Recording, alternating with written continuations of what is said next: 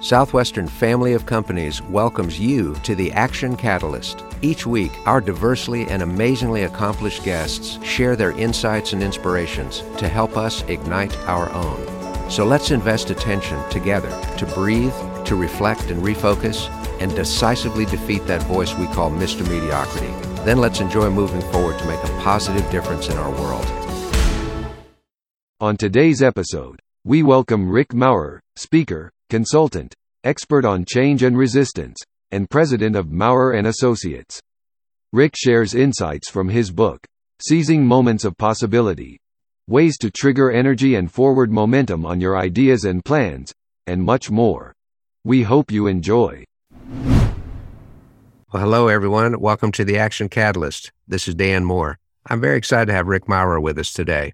Rick is somebody that also specializes in the idea of change in organizations, but he goes farther. He identifies why there's resistance to change. And even more important, the importance of each one of us having a charged up internal battery and how we can recharge that from time to time. I'm so looking forward to learning from what he's got to say today. So, Rick, welcome to the Action Catalyst. Thanks, Dan. It's good to be here. Well, we'd love to always start with our guests to share a little bit of their own bio, your own perceptions looking back on some of the key pivot points and key influences that helped you get to the position of influence where you are today? Sure thing. Actually, I went to music school. And the reason that has, has a real application today, what I was trained to do was to teach music in schools to beginners. So I had to be able to play at a basic level everything, every band and orchestral instrument, so that I could teach a 10 year old that you handed a clarinet like what to do so they weren't just squawking and crying and all. And musical instruments can be very complex. And so the whole philosophy of this school, how do you make it simple enough so that they get it? And then they can start building on that. And I didn't realize until years after I got out of music school, they invited me back to work with a master's degree class on my, my own stuff on resistance. And I'm walking around and I'm looking at all these signs and that. And I thought, wow, I learned that stuff here you know even though i never taught music it was just like how do you make it as basic without getting stupid about it? It's just had a huge impact on my thinking. That's really an incredible insight. So for example you have a young student who's picking up a saxophone doesn't even know how to hold it which end to blow on anything else and you had to learn how to break that down to make it comfortable because there is resistance to change. It's not natural to hold this big brass thing. That's absolutely right. Yeah, and and also, I mean, I could feel it when I, I played a, a, trumpet to start off with. And I didn't know it. And I'm just blowing. And my dad would say, Oh, just puff your cheeks out and do something. I mean, nothing was. And so I was getting really frustrated. And fortunately, the teacher would go, Okay, Rick, bam, bam, bam. And so suddenly I could start to make a sound. And I remember when that happened, I go, Whoa. You know, it was, and and for a teacher to then to be able to keep that momentum going is, man, it's just, it's the absolute counterpart to the kind of work I do today. That's amazing. So, what were some of the next stages then that you went through? Well, the next stage, I had gotten interested in working with the emotionally disturbed. And I was in a graduate program that focused on emotionally disturbed kids in schools. And the philosophy of that program at the time was radical. I didn't realize it at the time. And they said, look, a lot of these kids aren't disturbed, it's the schools that are disturbed. I bought that philosophy then, I still buy it. And so the idea is that I would go out, I'd work in a school, and even though I'd be hired as a teacher, I'd be primarily a resource to the other teachers to help them. So if you can imagine, I just get out of school. My only job up to that point had been in the army. And there was, I was a musician. So here I am, I've got no experience. And I'm walking into the school and going, Hi, I'm here to help. And I'm saying this to teachers who had 30 years experience, you know, and you can imagine they would sit there and go, well, that's nice, young man. You sit down right there. And as soon as we need some help, we'll call on you. and I, I realized that I would come up with what I thought were brilliant ideas and nothing. I mean, I just could not get people interested. And after two years, we, I worked in a huge school system. I think it was the 10th largest in the US. I thought of a way to improve education for elementary school kids. So I wrote a proposal. Nobody asked me to do this. I wrote it and sent it to the superintendent. He didn't know me. Now, you can imagine the arrogance of somebody who has two years' experience. Nobody's seen you work. And was saying, Hey, I think I know how you can improve. Well, so they did set up a meeting with the head of instruction. And I'm sure it was just to keep, you know, a teacher happy. And I'm sitting there and he said, Okay, so tell me about this work. And I said, Well, you know, it's based on the, the psychology of the eminent child psychologist, Jean Piaget. And I'm going on and on. And I'm in selling mode.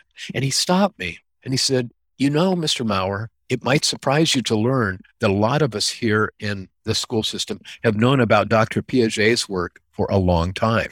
and, and, and you could, he could have also said, and don't let the door hit you on the way out. And that's what really got me interested in why do people get interested in ideas other people have? And why do people go, oh, no, not him again? And so I studied and studied. I ended up becoming an organization development consultant, and I continued my study on the whole notion of uh, support and resistance for ideas and change. Hmm. I think that's fascinating. You had to turn the lens backwards instead of looking out. Yeah, I hate it when that happens. Yeah, I know. Yeah.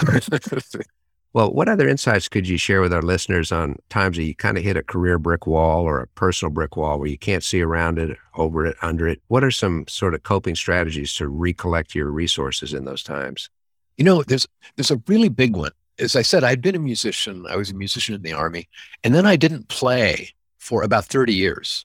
Mm. And I thought, okay, this is ridiculous. So I went on eBay. I bought a horn. I play a valve trombone. It's an unusual kind of trombone, and got a, a professional trombonist. And I said, look, I really want to learn to play jazz. And so I really took it seriously, and I still do. I mean, my horn is sitting like three feet away from me right now. And I loved it but I was still doing my work. And this one year, I had three big consulting projects. And if you had seen the proposals and the contracts I had, you would have gone, wow, this is great. And I ended up hating all three of the contracts. One of them was because I said yes to something that just didn't interest me anymore. 10 years before, I would have been interested in the challenge of it, but it's, I felt like I've been there, done that. And I, I, I didn't think enough to say, you know, I'm not the right guy for this. The other two were organizations that were basically working in bad faith with each other. Management and labor said, oh, yeah, boy, we need somebody like you. But they didn't want that. They just wanted to be able to tell corporate or something, oh, hey, we brought this guy in. He's written books. And anyway, I was getting really frustrated. My wife said, well, you're playing music now. You love it. Why don't you back off from work a little bit? I mean, we can, we can handle that. And I didn't do it. You know, I don't really want to retire, but I want to know that the money will be there if I would ever want to retire. What if I only take contracts that give me as much pleasure as music? Hmm. And so when younger consultants call and ask for advice, I tell them the story. I said, it's, I think it's really important to say yes to the stuff that one, we're pretty good at and that we really have some energy for. Because if we don't have the energy for it, the temptation is to just go through the motions and give kind of like a C plus level of performance. And I think it's unfair to the clients. Course, it took a while to get to that level of expertise and credibility where you could turn some things down and still know you could put food on the table. That's true. That's good. So it's a combination of the innate sense of meaning from the work you're doing and also the fact that you have a creative outlet in the music that has really rejuvenated and re-provided that energy for you. That's true. Well, how do you keep from then becoming complacent and flattening out? You know, you've been highly successful. Could be pretty easy to just back away from the world and sit on a beach someplace with your your trombone and work with that. Um, how how do you avoid that sense of flattening out and keep growing? It's a great question. Well, first of all, when I started in my career, in my consulting career, which I did in 1978, I was doing the work of other people. Like I could present various leadership theories, very various motivation theories. And, and I was a decent presenter. So I would get invited to do a lot of that. In 1996, I put out a book called Beyond the Wall of Resistance, which basically was saying, hey, what we think about resistance is wrong. It doesn't work. Here's what I think. And I was actually afraid to write the book because it was going against the grain. And that opened doors for me. People started saying, hey, could you come help us? Could you speak to us? And because I'm working on my own stuff, I never get to the bottom of it. And as long as that exploration is there for me, I, am excited about working. Mm-hmm. So, this idea of the wall of resistance and how you get beyond that, do you recall how that term came to you, the wall of resistance? Because it's very descriptive. I'm not sure I know, other than my name, Maurer, M A U R E R, means mason or builder of walls. Hmm. And M A U E R means wall. But I hadn't thought of that at the time. I wasn't trying to uh, sell my name. I think because a lot of my clients, when they talked about resistance, either said there's this wall or just the way they talked about it, it felt like there's this wall, this impenetrable wall. We can't climb over it. We can't go through it. What do we do? And it's just, it was just a metaphor that was kind of always on my mind. And I probably heard a client say that actual word one time. What I identified were kind of three levels of resistance, which are also three levels of support. So let me describe them as resistance. Level one, which is the easiest one, is I don't get it. I don't understand what you're saying. Now, that's an easy one to solve. The problem is sometimes we think people are resisting because it's level one and it's something else. And so, so what we do is we keep explaining it again and again and again. If they understand it, then the resistance is someplace else. Level two is I don't like it. And this is an emotional reaction based on fear. There's something about this idea that scares me. Hmm. I could lose my job. I could lose face. It happens at home. It happens at work. It's, it's a deeply emotional reaction. And a lot of resistance comes right there from level two. And one of the problems with level two is I could go into level two and not even know it at the time. So let's say your listeners are, I'm, I'm the boss, or this is a meeting, and I, I'm just talking about this one change, and everybody's hearing me. They're at level one, they're following along. And then I say the word downsizing. And it really doesn't make any difference what I say around that word. Everybody hears downsizing. And suddenly a lot of people go into level two. Oh my God, what's going to happen to me? What's going to happen to my family? And they miss the next sentence where I say, and by the way, downsizing is not going to be a problem here. you know, and so once we go into it, it sometimes takes a while for us to get there. But the other big problem is in organizations, it's usually very difficult for people to talk about this level two stuff. So imagine that you're running a meeting and you say, "So I'd like your reactions." And somebody raises their hand, and they're man, they're they're have, they're really deeply in fear mode, and they'll go, they're not going to say, "Rick, I'm having a level two reaction to what you're saying." what they're do, going to do is go, "Rick, could you go back to the last slide? I have a question about the budget projection." And somebody else says, "Could we pull up that timeline again?" So I'm answering questions, and afterwards, you know, we run into each other, and you go, "Hey, so Rick, how'd it go?" And I well, went really well. In fact, I left time for Q and A, like you suggested. People ask good questions. I answered them. I think we're moving ahead. There was a mismatch in the language, so I've got I don't get it. I don't like it. Level three is I don't like you, and what that really means is I don't have trust and confidence in you to lead something like this. Like if I'm the boss, I may be saying some idea that you're nodding your head. That makes sense. Yeah, boy, it'd be good for the organization. I could see that how that'd be helpful. Oh, so you're going to support Rick? No, no way. The guy's a basket case. Every two months he reads a new book, he comes up with a new idea, and then there's no follow through. So you may like me well enough. The problem is I have this reputation. And so it's up to me to demonstrate that I'm different than their perceptions. Mm-hmm. So there's the comprehension wall. Yeah. There is the fear wall that rarely manifests as fear. Yes. And then the third one is a trust wall. So I can see being aware of all three of those can help us couch our messaging, approach things differently, not be maybe as frontal with people, and instead make it more collaborative in process of seeking a better outcome. Well, I'm sure in your work you've encountered either managers or people that are part of an organization that they look at the hand they've been dealt and there's not even a face card, let alone an ace. yeah. Can you share any ideas on how to encourage people that are just really discouraged? They they don't know what what to do next. Well, let me start with leaders because actually I, I work there more often. And a leader could be a project leader or a manager, anybody who needs to influence others to get the work done, which can be an awful lot of people. I want to find out what's going on at level one, level two, and level three in that organization relative to what's important to me. So maybe it's a project or maybe it's just the day to day work. So there are a lot of ways to get at that. I want to know, all right, so when you try to get things done, what does it look like for you with level one, level two, level three? Hmm. And that I've got to know first and take it in. And ways to get it could be you know, step in their shoes. Or if there's somebody there you trust, you could say, Hey, what am I missing? You know, and you might even say, Hey, what's going on? Do people, I, I don't seem to be getting what they're saying, or they don't seem to get what I'm saying. What's, where's the mismatch? What do you see? So, but it has to be somebody you trust and who's willing to tell you, you know, truth as they see it. And to me, often just that information can be a catalyst for doing things differently. That's a perfect, perfect example. In fact, it's a perfect segue. I think that's what you'd call seizing moments of possibility, right? That's very nicely done. I appreciate that. For our listeners, this is Rick's newest book. It's called Seizing Moments of Possibility Ways to Trigger Energy and Forward Momentum on Your Ideas and Plans. Because ideas and plans are one thing, but they need energy to get momentum and to move forward you're a real believer in personal energy and you embody it in a lot of ways. Can can you share a couple of ideas with us on how we can increase the energy? Because you and I share a generational situation that some of our listeners hopefully will get to be as old as we are one day.